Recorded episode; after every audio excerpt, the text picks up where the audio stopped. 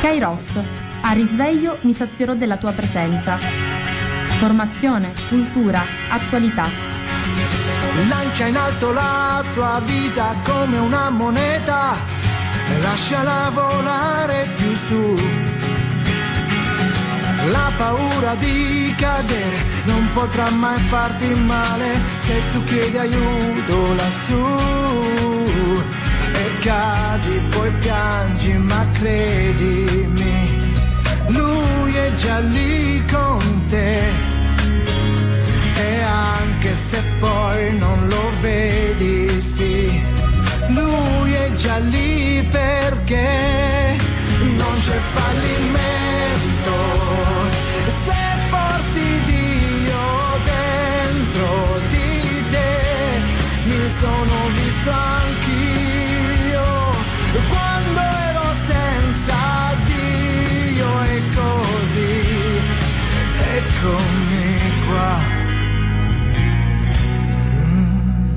Buongiorno a tutti da Antonella dai microfoni di Radio Gemini. Oggi venerdì 26 novembre, di questo mese di novembre con tanta pioggia che ci sta salutando, che però ci ha regalato anche qualche, ra- qualche rara giornata di sole che ha consentito, mh, anche se ancora non abbiamo completato penso, di raccogliere la- le meravigliose olive, il nostro tesoro, queste olive stupende che si trovano nel nostro circondario e che danno un olio meraviglioso. E detto questo inizio la mia trasmissione salutando tutte le persone che mi stanno ascoltando, le mie amiche, le casalinghe intende affaccendare, chi si trova magari sul posto di lavoro e riesce ad accendere la radio, chi viaggia e gli faccio magari compagnia. Ecco, spero di rendere un servizio a questa nostra comunità e con questo vi, do, una, vi auguro una buonissima giornata stamattina.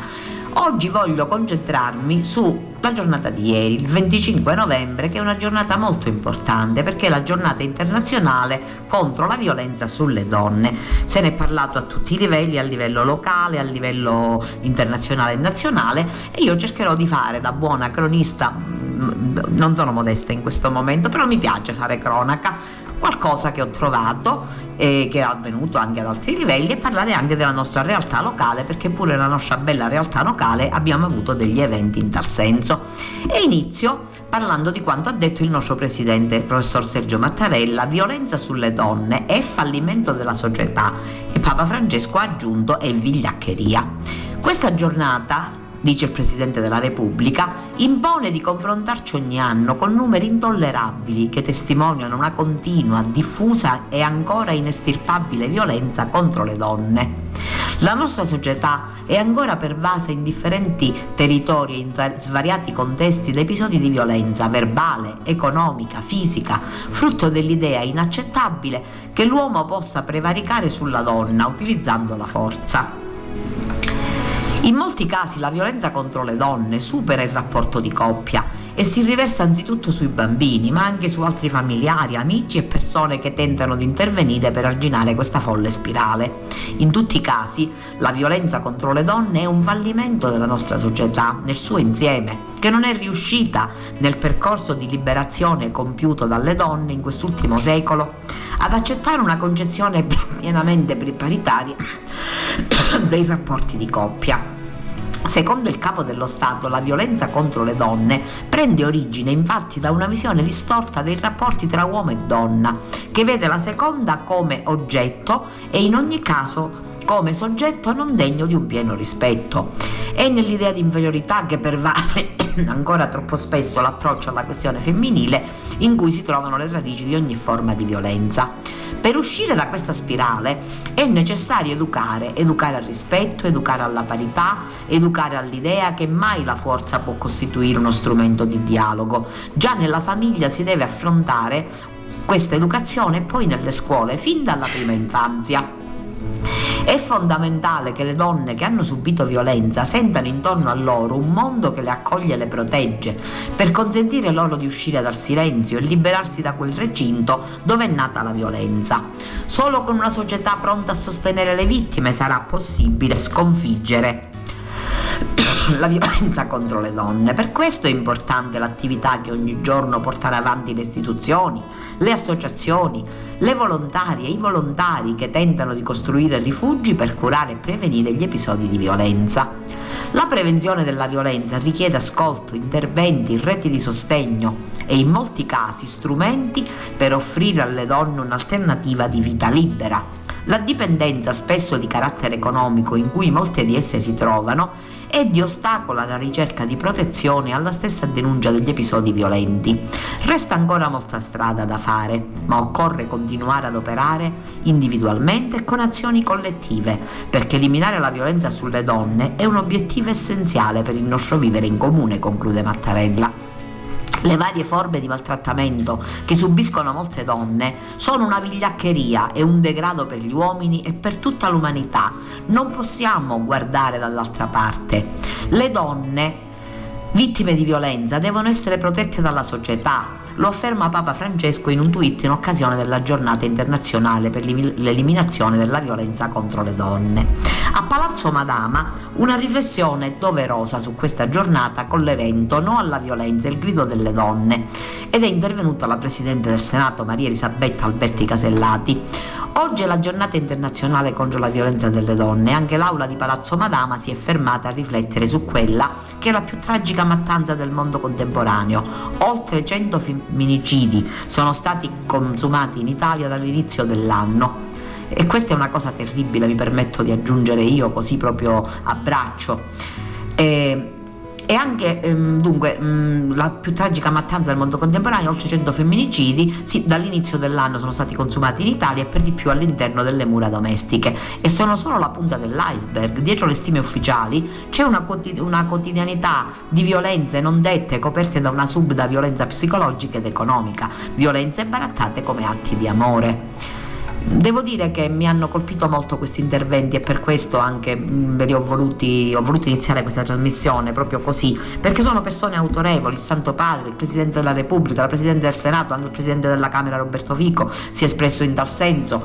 Ecco, però mi sembrava importante leggere questi, questi interventi perché ci possono aiutare, ci possono aiutare molto a comprendere. Ieri abbiamo visto tutte le televisioni, si sono fermate per un attimo e hanno, hanno addirittura i telegiornali hanno iniziato proprio la loro eh, tutti i telegiornali sono iniziati con degli episodi che si riferivano appunto a, questo, a questa giornata e anche Marta Cartabia, moltissimi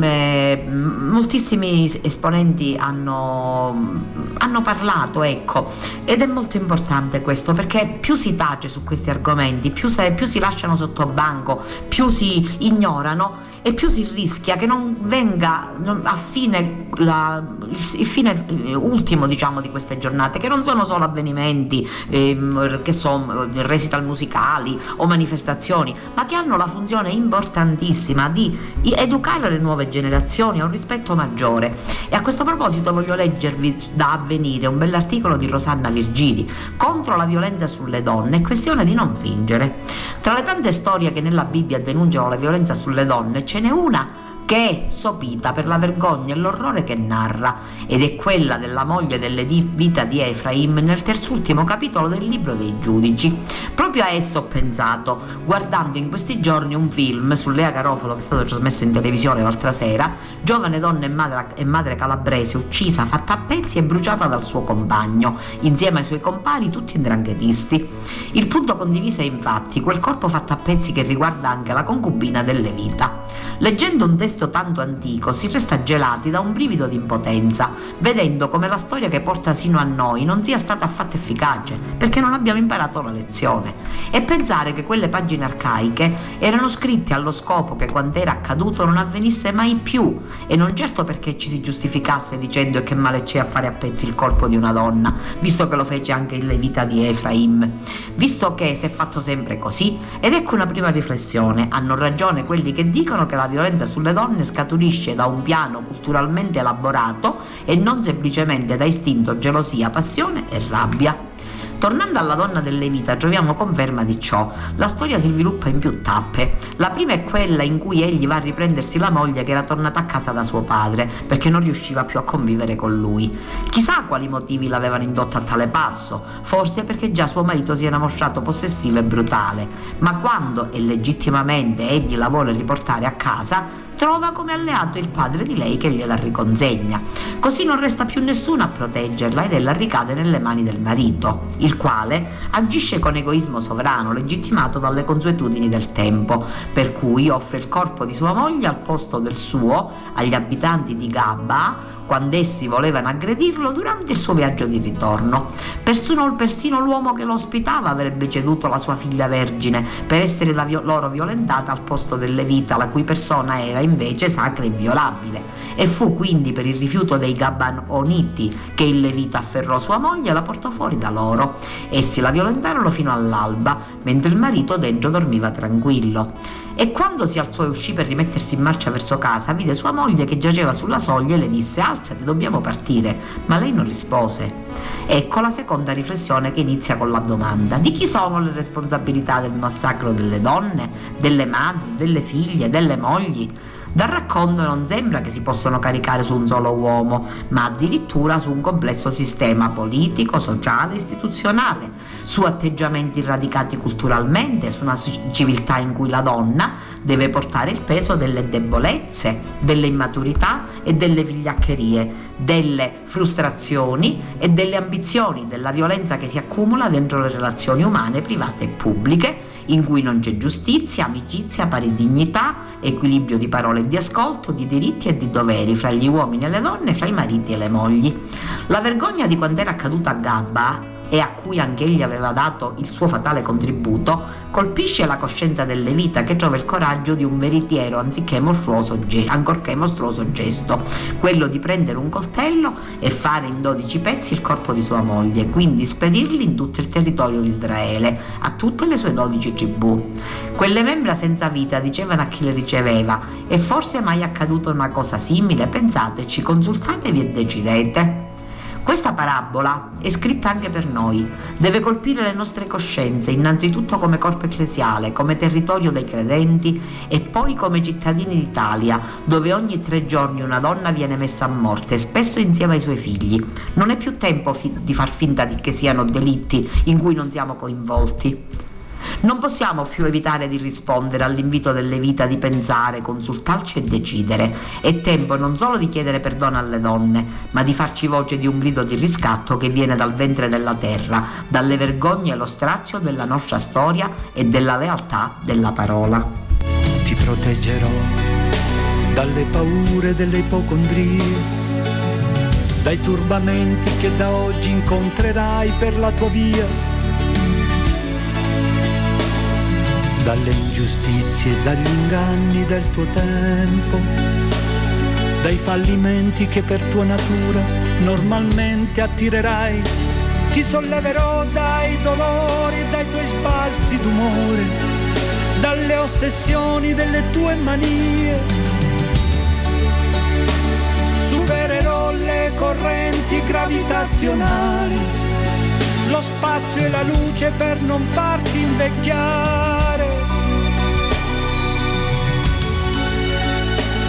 guarirai da tutte le malattie, perché sei un essere speciale ed io avrò cura di te.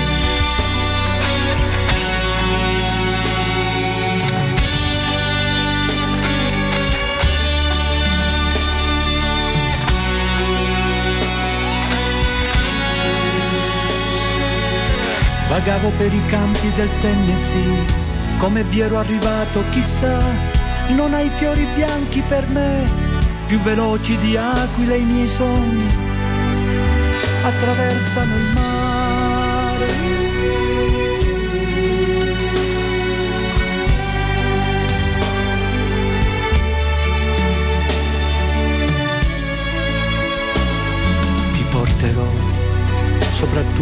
Silenzio e la pazienza. Percorreremo assieme le vie che portano all'essenza i profumi d'amore inebrieranno i nostri corpi.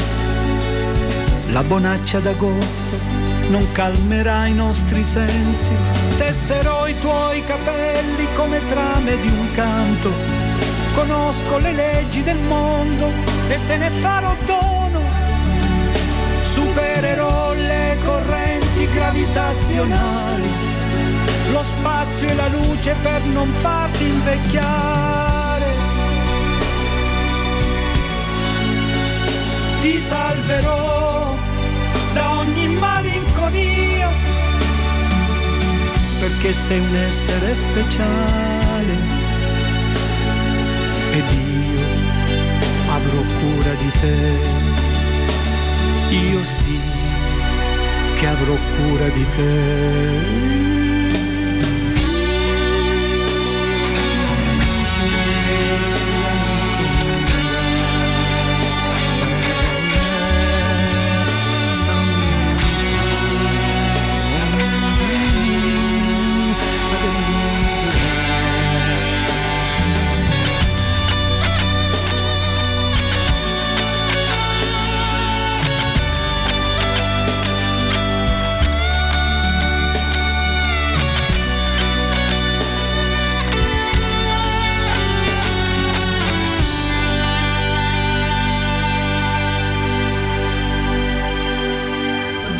Nostra trasmissione e il tema oggi è quello di questa giornata importante che abbiamo vissuto ieri. Leggo da avvenire un bellissimo articolo a firma Francesco Riccardi. Contro la violenza sulle donne è questione da veri uomini. Vorremmo non doverla celebrare questa giornata contro la violenza sulle donne, che non ce ne fosse proprio bisogno, ma prendendo atto della realtà che ce la impone, con forza brutale ed evidenza di sangue, l'errore da non commettere è quello di considerarla semplicemente una giornata femminile, che riguardi le donne, una loro battaglia da combattere riunite in convegno o sulle panchine rosse spasse per le città, quasi fosse un'appendice autunnale della festa, questa sì, dell'8 marzo.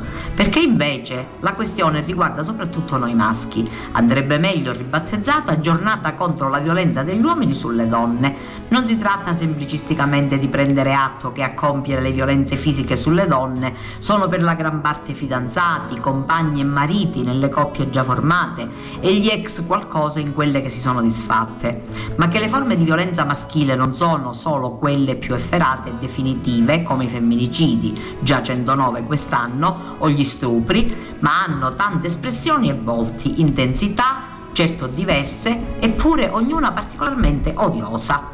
Ci sono violenze psicologiche capaci di lasciare segni indelebili nell'anima femminile, così come esistono violenze sociali che diventano coercizioni tali da ingabbiare il futuro delle persone, pregiudizi e stereotipi duri a morire, in grado di ferire e condizionare la vita delle donne. Per rendersene conto non è necessario guardare lontano fino all'Afghanistan dei talebani. Quei fondamentalisti tribali obbligano le donne a coprirsi il volto, le professioniste nell'esercitare il loro mestiere e addirittura scacciano da scuola le studentesse. Assai più vicino a noi, nel nostro paese, ci sono famiglie in cui l'educazione si risolve in mera imposizione. Nel lavoro alle donne vengono assegnati ruoli marginali e retribuiti meno. Alle ragazze, a prescindere da attitudini e interessi, si consigliano determinati studi e carriere che non confliggano con una futura cura familiare, perché questa, anche al di là della maternità resta in grandissima parte sulle spalle ben tornite delle donne, senza una reale condivisione. Per contrastare le violenze fisiche contro le donne occorre potenziare e affinare gli interventi di prevenzione dei delitti, con magistrati specializzati nel trattare le denunce di maltrattamenti, protocolli rapidi e braccialetti elettronici per gli stalker, ad esempio. Ciò su cui è necessario insistere maggiormente, però, è la radice culturale comune a tutte le forme di violenza, quella del dominio maschile accelerare e portare a compimento l'evoluzione verso una totale parità, compito non certo facile né di brevissima durata, dopo millenni di potere esercitato dagli uomini sulle donne, per il quale serve perciò un impegno condiviso in tutti gli ambiti. Per essere franchi, nella stessa Chiesa non possiamo nasconderci che esiste una questione femminile da affrontare a più riprese, evidenziata anche da Papa Francesco, ma che ancora stenta ad essere riconosciuta e risolta. Così come, per dare un'indicazione pratica, la scuola potrebbe mettere a tema la questione dei sentimenti e delle relazioni, accanto a quell'educazione sessuale tanto rivendicata quanto a volte meramente tecnicistica e pleonastica per i ragazzi di oggi, senza dimenticare che è la famiglia il luogo privilegiato in cui deve svilupparsi e rendersi concreta non solo una vera educazione sentimentale, ma la piena parità di tutti i suoi membri al di là del loro genere. Eppure perfino in quest'ambito si tende a dare la colpa alle madri che non sanno educare i figli al rispetto delle loro fidanzate, quando invece questo dovrebbe essere compito primario dei padri non tanto a parole, ma con l'esempio del loro rispetto, stima, sostegno e amore verso mogli e figlie. Non a caso, colmo tragico, paradosso, L'ultimo femminicidio a Reggio Emilia aveva perso, femminicida a Reggio Emilia aveva perso la madre perché uccisa dal compagno. Evidentemente nella testa dell'assassino il modello della violenza maschile si è imposto perfino sul martirio della mamma, tanto da renderlo vano. Non si tratta di cancellare le identità e le differenze tra i sessi che pure esistono, semmai di valorizzarle dopo averle spogliate dalle troppe sovrastrutture culturali sbagliate, riconoscendosi finalmente pieni di dignità pari valore, uguale desiderio e diritto a libertà e felicità. Il contrasto alla violenza contro le donne è compito anzitutto dei maschi ed è una questione da veri uomini. Ecco, io ringrazio quest'uomo così intelligente e così sensibile che ha scritto questo articolo bellissimo che io vi ho letto da avvenire che mi è piaciuto molto perché ci aiuta tanto a comprendere. E sempre da avvenire vi leggo un altro articolo di Igor Traboni che ci porta però qualcosa di positivo. Violenza contro le donne. Così tutto il paese protegge una mamma con i bambini. Ecco, lo sapete che mi piacciono le notizie positive. Sulle vecchie cartine geografiche, come, così come sulle più moderne mappe di Google, Rocca Gorga è poco più di un puntino inguineato sui primi contrafforti montani tra le province di Latina, Roma e Frosinone, un paese di 4.000 abitanti, passato alla storia perché qui nel 1913 Giolitti ordinò di sparare sui manifestanti che protestavano per l'aumento delle tasse. E sul selciato rimasero uccise sette persone, mentre nel 1936 vi cadde un aereo militare e allora i morti furono 16. Ma ora a Rocca Gorga si sta consumando un'altra storia che ha invece i contorni marcati della solidarietà e che parte dalla violenza sulle donne. L'ha conosciuta una giovane donna marocchina di neanche 30 anni, madre di una bambina di 10 e un maschietto di 7. Violenza nei suoi confronti e sospetti di abusi sessuali sui bambini, tanto che l'uomo, anche lui di origine marocchina, si trova ora in carcere, dopo aver ricevuto il divieto di avvicinarsi alla famiglia. La donna ha trovato il coraggio di denunziare il marito, mettendo dunque fine all'odissea personale e familiare, ma non è rimasta sola, né solamente accompagnata dai servizi sociali. Il paese di Rocca infatti, la sta abbracciando coi suoi figli con una sorta di rete sociale messa su dal municipio, a iniziare da Nancy Piccaro, la sindaca infermiera e anche presidente dell'Ordine degli Infermieri di Latina, che si è contraddistinta anche durante il lockdown, quando non ha lasciato soli i suoi concittadini, dopo che il paese era stato dichiarato zona rossa tra i primi del Lazio. Abbiamo subito preso a cuore il caso di questa giovane donna che vive in Italia da molti anni con la sua famiglia di origine e che ha trovato la forza di reagire alla violenza per amore dei figli, per il bisogno di tutelarli e permettere loro di crescere serenamente, al riparo da ogni forma di sopruso. Un comportamento forte e ammirevole, tanto più perché proveniente da un ambiente culturale e sociale che non riconosce alle donne la possibilità di ribellarsi di fronte a qualsiasi cosa il marito possa decidere o fare. La giovane donna è stata subito accolta da me personalmente, da tutti coloro che si occupano di servizi sociali nel nostro comune, dalla polizia locale e dalle forze dell'ordine. Tutti insieme stiamo costruendo una rete di sostegno intorno a lei e ai suoi figli per aiutarli a ritrovare la serenità perduta. Una rete perché questa famiglia non resti sola, perché qualcuno passi a portare a riprendere i bambini da scuola, li aiuti nei compiti, vada a fare un po' di spesa. Immediatamente a disposizione si sono messe alcune associazioni che a Rocca Gorga si occupano del sociale. Questo è un paese, aggiunge infatti la sindaca, e dobbiamo tutelare i piccoli, evitando anche che vengano additati. Per questo stiamo procedendo con la massima delicatezza, anche se i membri delle nostre associazioni li hanno subito coinvolti con il dopo scuola o facendoli partecipare alle attività ludiche. Anche dal punto di vista economico la città sta cercando di aiutarli come può, perché la donna prima lavorava nei campi ma ora non può più farlo per dei problemi di salute. Rocca Gorga, paese accogliente e solidale, si sta insomma adoperando per dare sostegno e protezione ai bambini e alla loro mamma.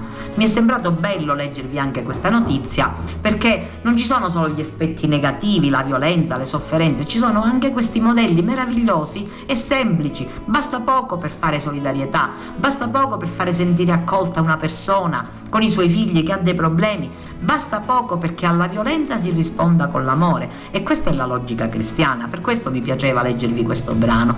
E adesso occupiamoci del nostro territorio, perché anche a Cammarate San Giovanni ieri c'è stato un evento molto bello organizzato dalla Fidava, dalla Prometeo e da altre associazioni che ha voluto celebrare questa giornata. Sono state invitate le scuole, i sindaci dei due comuni, ecco, e io adesso passerò la parola a Patrizia Russotto che è la presidente della FIDAPA, sezione di Cammarate San Giovanni Gemini, e sarà lei stessa a raccontarvi di questo incontro.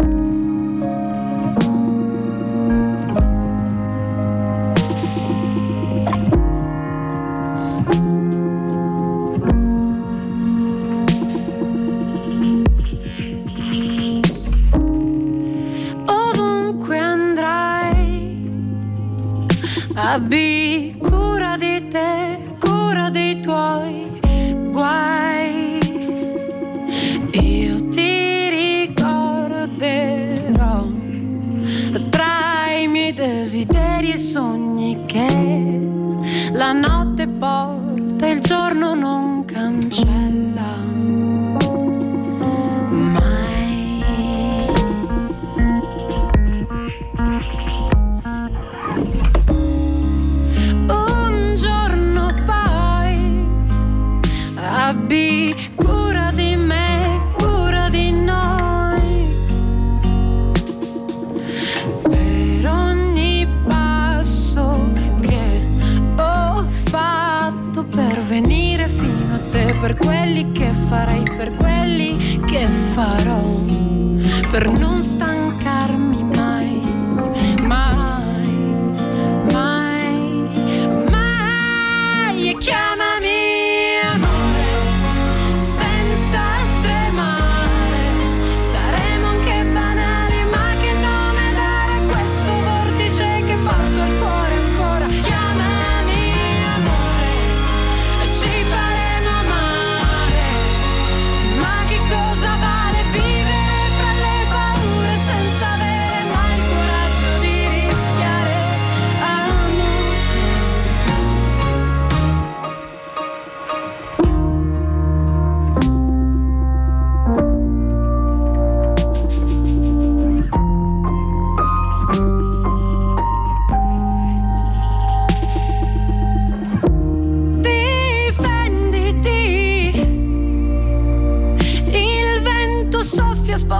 tempo il tempo soffierà su.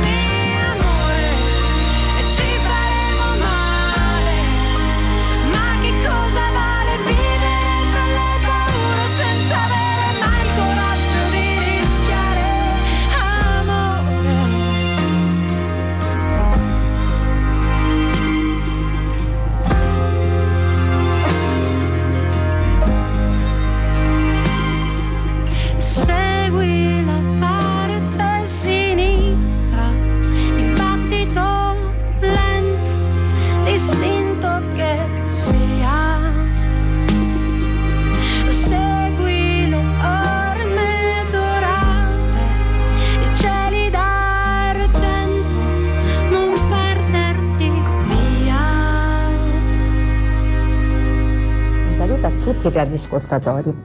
Sono Patrizia Russotto, presidente della FIDAPA BPW Italy, sezione di Cammarata San Giovanni Gemini. In occasione della celebrazione della giornata internazionale contro la violenza sulle donne, la nostra organi- eh, associazione ha organizzato una manifestazione coinvolgendo le amministrazioni comunali di Cammarata e San Giovanni Gemini, l'Istituto Comprensivo Giovanni XXIII di Cammarata e in particolare gli alunni delle seconde classi della scuola secondaria di primo grado e gli alunni delle terze classi della scuola secondaria di primo grado Giovanni Filippone di San Giovanni Gemini. Abbiamo anche coinvolto le associazioni 100% me stessa e la Prometeo, un'associazione presente nel nostro territorio a cui si deve l'istituzione di uno sportello di ascolto a cui si possono rivolgere le donne che subiscono violenza anche in anonimato. Abbiamo in primis coinvolto le scuole perché ritengo che la scuola deve educare al rispetto grazie all'impegno dei dirigenti scolastici e al lavoro dei docenti tutti. E le oltre 300 sezioni eh, divise in sette distretti dell'associazione FIDAPA BPW ITEL. Oggi siamo impegnate in manifestazioni, eventi ed incontri per gridare no alla violenza e per dimostrare il nostro impegno per, affinché si possano rimuovere ogni forma di violenza e di disc- discriminazione contro le donne. Siamo accanto a tutte le donne che subiscono giornalmente violenza Oggi ricordiamo anche le donne afghane alle quali viene vetato e negato il diritto allo studio, al lavoro, costrette a sottostare agli uomini e obbligate ad indossare il burqa proprio per non apparire. La nostra manifestazione è iniziata alle 9.30 partendo da via Cesare Battisti a Cammarata davanti alla panchina rossa, simbolo di questa giornata, alla presenza del, eh, del sindaco dottor eh, Giuseppe Mangiapane, della consigliera Mangiapane e abbiamo atteso io e le socie presenti il corteo degli alunni dell'istituto Giovanni XXIII, i quali hanno sfilato con cartelloni e striscioni preparati da loro eh, dopo la lettura di due brani da parte di Valentina Martorana e di eh, Daniela Giambrone, socia dell'associazione eh, 100% me stessa, la manifestazione è proseguita a San Giovanni Gemini in piazza Falcone. Eh, con, eh, alla presenza del sindaco dottor Panepinto Carmelo, accompagnato dalle consigliere Daniela Lamentola, eh, nostra socia Fidapa, da Isa Scrudato e dall'assessora eh, Francesca Russotto. Eh, qui abbiamo atteso il corteo degli alunni delle terze classi della scuola secondaria di primo grado Giovanni Filippone di San Giovanni Gemini e dopo diversi interventi e le letture di, mm, di brani da parte di, dei ragazzi e, e delle socie dell'associazione 100% me stessa, la nostra manifestazione si è conclusa in viale eh, Dionisio Alessi davanti la targa di scarpe rosse dove ci ha raggiunto anche il sindaco di Cammarata, eh, dottor Mangiapane, e, e dove eh, i due sindaci hanno posto un eh, mazzo di fiori in ricordo delle vittime di violenza. Qui eh, la signora Rita Panepinto, ispirata alla vista della locantina che la nostra associazione ha preparato per questa manifestazione, eh, ha letto, eh, dopo aver scritto un bellissimo brano eh, dal titolo Cambiamenti. Eh, cambiamenti l'abbiamo voluto utilizzare nella nostra eh, locandina perché per contrastare la violenza sulle donne occorre avviare un importante cambiamento culturale che deve essere orientato al rispetto dell'essere umano sia donna che uomo. Eh, grazie a tutti per l'ascolto e a presto.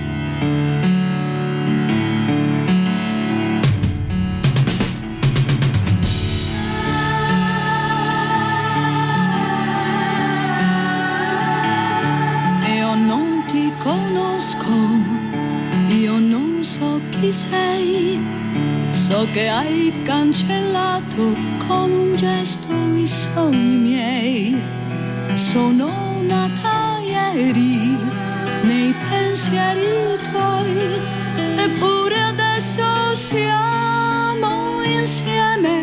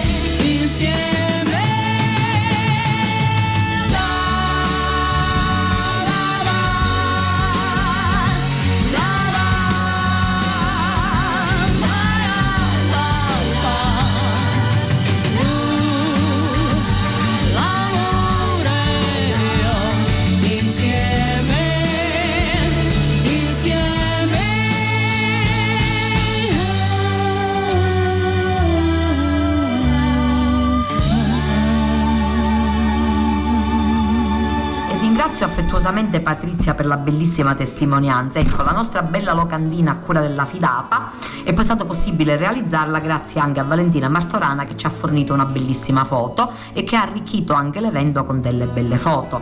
Però a questo punto mi sembra doveroso leggere la bella poesia che ha scritto Rita Panepinto, alla quale faceva riferimento Patrizia.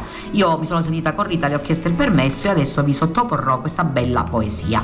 Cambiamenti. Che cosa vuoi cambiare? Sono tua madre, tua figlia, tua sorella. Si può cambiare. Se vuoi, non lo saremo più. Impossibile, vero? Se hai amato tua madre, tua sorella, perché? Saperci capaci di tutto ti infastidisce? Non è mai stato diretto, non è cambiato nulla, non è, non è mai stato diverso, non è cambiato nulla. Io come donna sono sempre stata donna, unica, forte, capace, capace di dare la vita, capace di dare amore. Non è cambiato nulla. Quello che deve cambiare, quello che devi capire, sei solo tu, tu uomo, che non ti comporti da uomo, con la tua insoddisfazione, che la tua insoddisfazione, le tue sconfitte scarichi su di me, che usi la tua forza per distruggere invece di costruire, che usi le tue mani per lasciare lividi. Cambia direzione, non c'è niente da accettare, non c'è niente di diverso, sei solo tu che dovresti aprire la tua mente, cambiare il tuo cuore. I cambiamenti partono da lì e le menti ragionano. Ecco, io voglio ringraziare Rita Panepinto per avermi dato la possibilità di leggervi questo brano molto bello, questo brano che ha commosso tantissimo le persone che hanno partecipato ieri alla manifestazione. E voglio pure ringraziare la Fidapa, l'associazione Prometeo, tutte le altre associazioni che erano presenti. Voglio anche ringraziare le autorità, i nostri sindaci, sempre tanto sensibili e tanto presenti, le nostre assessore a San Giovanni Gemini, le consigliere comunali di Cammarate e quelle di San Giovanni, il nostro comandante dei vigili urbani, tutte le persone, la nostra vigilessa, mm, la saluto con affetto, e anche le donne che lavorano a Cammarate in questo ambito e tutte le donne in generale. Ecco, è stata una, una cosa molto bella, la cosa cosa più bella qual è stata? Avere coinvolto le scuole, perché personalmente ho sempre pensato, e l'ho anche detto e lo ripeto, che l'educazione parte dai bambini, dai ragazzi e dalla scuola. Le agenzie educative sono la famiglia, la scuola e poi anche la chiesa laddove i nostri figli, i figli frequentano il catechismo. Ecco, in tutte queste agenzie educative è importantissimo che ci sia questa mentalità di rispetto, questa mentalità di accettazione, questa mentalità di accoglienza, sia nei riguardi delle donne che in importantissimo sia anche nei riguardi delle donne che non sono nostre connazionali, così delle donne che vengono da fuori, ecco, le straniere, chiamiamole così, che poi non ha senso questa parola.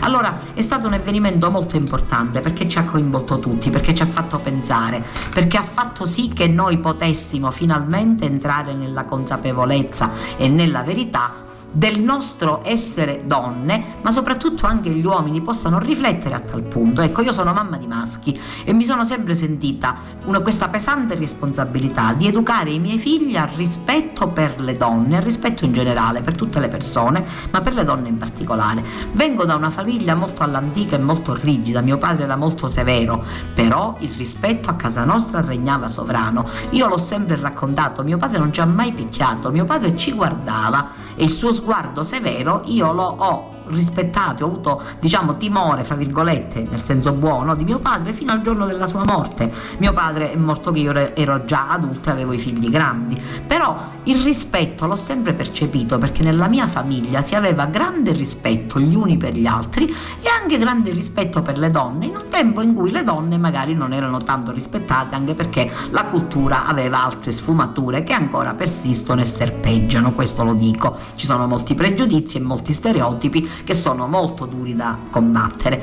Però se noi educhiamo i ragazzi, se noi facciamo sì che i nostri figli e le nostre figlie vengano educati al rispetto della persona, alla diversità, all'accettazione dell'altro così come egli è, con i suoi pregi e i suoi difetti, certo il carattere si può magari modificare nel corso della vita, la vita stessa ci fa modificare il carattere, però l'accettazione degli uni con gli altri è un senso di civiltà grandissimo. Ecco perché queste giornate non devono essere solo solo festeggiamenti, panchine inviorate. Noi abbiamo la fortuna di avere le due panchine rosse sia a Cammarata che a San Giovanni.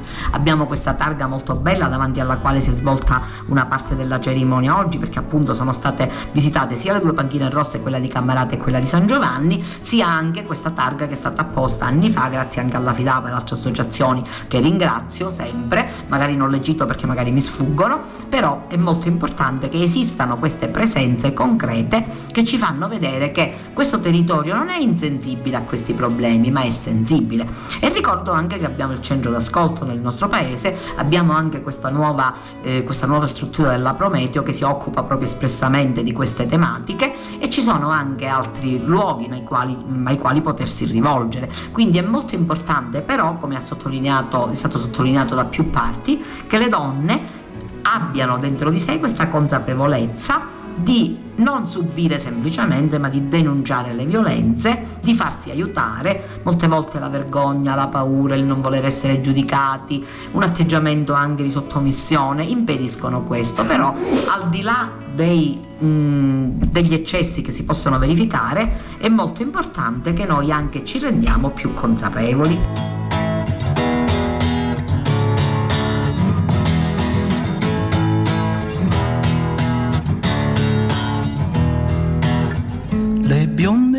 Trecce gli occhi azzurri e poi le tue calzette rosse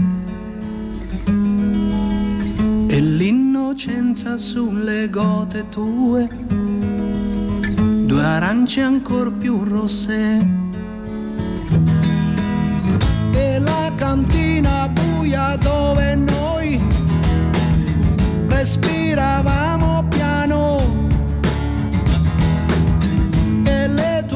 tue corse l'eco dei tuoi no, oh no, mi stai facendo paura. Dove sei stata? Cosa hai fatto mai? Una donna, donna, dimmi cosa vuol dire sono una donna ormai? Ma quante braccia ti hanno stretto, tu lo sai, per diventare quel che sei, importa tanto, tu non me lo dirai,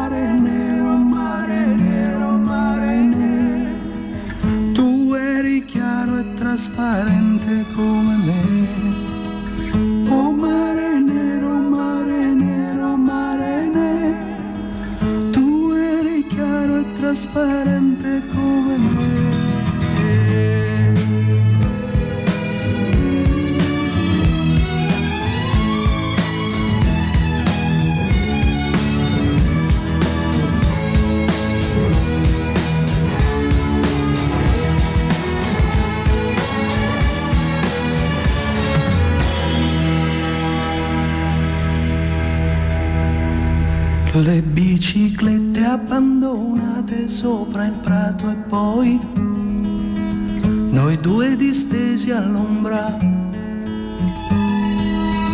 Un fiore in bocca può servire, sai, più allegro tutto sembra. E d'improvviso quel silenzio fra noi quel tuo sguardo strano.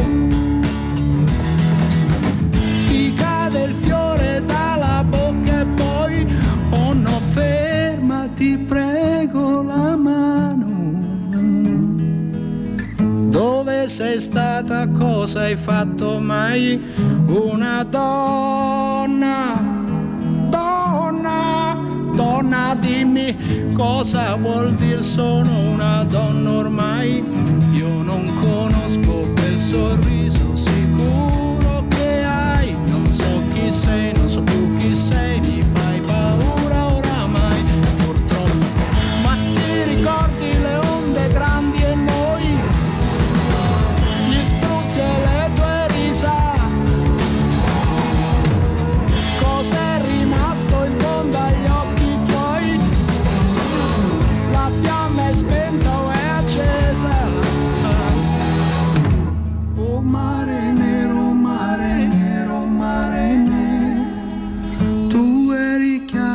transparente.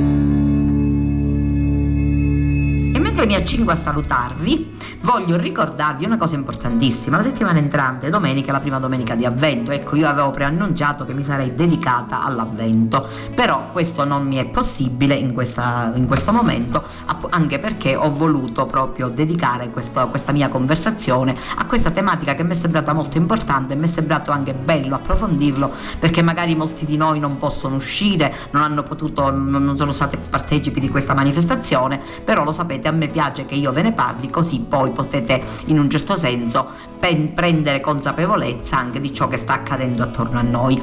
Sull'avvento mi soffermerò più a lungo la settimana entrante. Chiaramente prima della fine di questa trasmissione vi leggerò il, di, il commento al Vangelo di Hermes Ronk che mi pare importante, intanto però vi voglio dare la ricetta.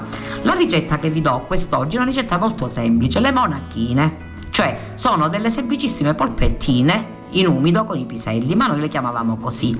Io le polpette le faccio all'antica, cioè se ho pane duro lo metto a mollo, magari con l'acqua calda, lo faccio rammollare abbastanza, dopodiché prendo il tritato, io uso un tritato misto quasi sempre, prendo questo tritato, metto um, una buona dose di pane che ho fatto diventare morbido appunto con l'acqua calda, unisco un uovo, però chiaramente il pane lo strizzo per bene poi e eh, l'acqua non deve rimanere, unisco un uovo del formaggio grattugiato, se volete potete mettere anche un po' di menta se l'avete, ma non è indispensabile Impasto per bene e formo delle polpette che però devono risultare piuttosto morbide. Dopodiché faccio soffriggere queste polpette da un lato e dall'altro e le metto da parte. Quindi se ho dei piselli freschi, magari già cotti, li adopero. Diversamente metto un tegamino con dell'acqua, sbollendo dei piselli surgelati, poi faccio un piccolo scolo, faccio un piccolo soffritto con una cipolla, un po' di olio unisco i piselli, metto un po' di acqua, aggiungo un po' di brodo di dado vegetale, lo sapete che il dado lo faccio io in casa, qualche giorno vi do la ricetta. E unisco dell'acqua e quando um, stanno cominciando a sobbollire unisco le, le, polpettine in coperchio e faccio cuocere fino a cottura, non è una cottura molto lunga, devono rimanere belle morbide. Vi assicuro che avrete, se volete, un buon condimento per la pasta oppure un piatto unico, caldo e molto eh, confortevole, di costi molto contenuti, che potete realizzare anche con poco dispendio di tempo. Ecco, queste vengono chiamate le monachine. E detto questo, mi accingo prima di salutarvi intanto a ricordarvi tutte le nostre attività e quindi il catechismo, l'oratorio, la lezione divina il martedì in chiesa madre, però vi voglio leggere questo bellissimo commento di Hermes Ronchi che ci mette in questa prima domenica di avvento dell'anno C e nello stesso tempo ci, sarà, ci farà da guida per quello che diremo martedì prossimo proprio in relazione a questo tempo forte che la Chiesa ci invita a vivere. In quel tempo Gesù disse ai suoi discepoli, vi saranno segni nel sole, nella luna e nelle stelle, e sulla terra angoscia di popoli in ansia per il fragore del mare e dei flutti,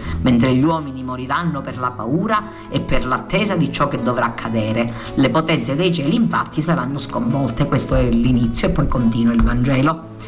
Ricomincia da capo l'anno liturgico, quando ripercorreremo un'altra volta tutta la vita di Gesù. L'anno nuovo inizia con la prima domenica d'avvento, il nostro capodanno, il primo giorno di un cammino, quattro settimane, che conduce a Natale, che è il perno attorno al quale ruotano gli anni e i secoli, l'inizio della storia nuova, quando Dio è entrato nel fiume dell'umanità. Ci saranno segni nel sole, nella luna e nelle stelle, e sulla terra angoscia di popoli in ansia per ciò che dovrà accadere.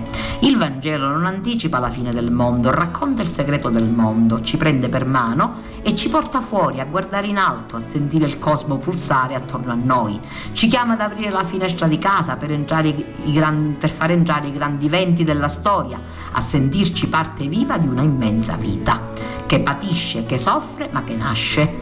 Il mondo spesso si contorce come una partoriente, dice Isaia, ma per produrre vita. È in continua gestazione, porta un altro mondo nel grembo. La terra risuona di un pianto mai finito, ma il Vangelo ci domanda di non smarrire il cuore, di non camminare a capo chino a occhi bassi. Risollevatevi, Alzate il capo, guardate in alto e lontano, la liberazione è vicina. Siamo tentati di guardare solo alle cose immediate, forse per non inciampare nelle macerie che ingombrano il terreno. Ma se non risolleviamo il capo, non vedremo mai nascere arcobaleni. Uomini e donne in piedi a testa alta, occhi nel sole. Così vede i discepoli il Vangelo. Gente dalla vita verticale. Allora il nostro compito è di sentirci parte dell'intero creato, avvolti da un'energia più grande di noi, connessi a una storia immensa dove anche la mia piccola vicenda è preziosa e potente, perché gravida di Dio. Cristo può nascere mille volte a Betlemme, ma se non nasce in me, è nato in vano. Gesù chiede ai suoi leggerezza e attenzione per leggere la storia come un grembo di nascite. Chiede attenzione ai piccoli dettagli della vita e a ciò che ci supera infinitamente. Esisterà pur sempre anche qui un pezzetto di cielo che si potrà guardare e abbastanza spazio dentro di me per poter congiungere le mani nella preghiera. Chiede un cuore leggero e attento per vegliare sui germogli, su ciò che spunta, sul nuovo che nasce, sui primi passi della pace, sul respiro della luce che si disegna sul muro della notte o della pandemia, sui primi vagiti della vita e dei suoi germogli. Il Vangelo ci consegna questa vocazione a una duplice attenzione, alla vita e all'infinito. La vita è dentro l'infinito e l'infinito è dentro la vita. L'eterno brilla nell'istante e l'istante si insinua nell'eterno, in un avvento senza fine. Ecco, io resto sempre molto colpita dalle parole di Hermes Ronchi e ve le voglio, ve le voglio condividere con voi. Vi invito a vivere un buon fine settimana, vi invito a stare sereni, a pregare tanto per la nostra Chiesa, per la nostra società, per i nostri paesi, per tutti noi, per le nostre famiglie. Vi invito a vivere anche in comunione con, fra tutti questo tempo forte. Grazie a tutti, un ringraziamento particolare al mio direttore Francesco Lopresti e anche a Giuseppe. Una buon, buon fine settimana a tutti voi da Antonella dai microfoni di Radio Gemini. Kairos, a risveglio mi sazierò della tua presenza. Formazione, cultura, attualità. Lancia in alto la tua vita come una moneta e lasciala volare più su. La paura di cadere non potrà mai farti male se tu chiedi aiuto lassù. E cadi, poi piangi, ma credimi, lui è già lì con te.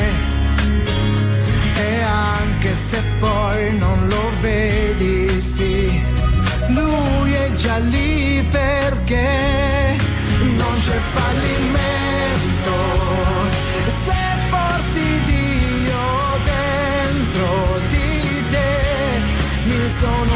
strong.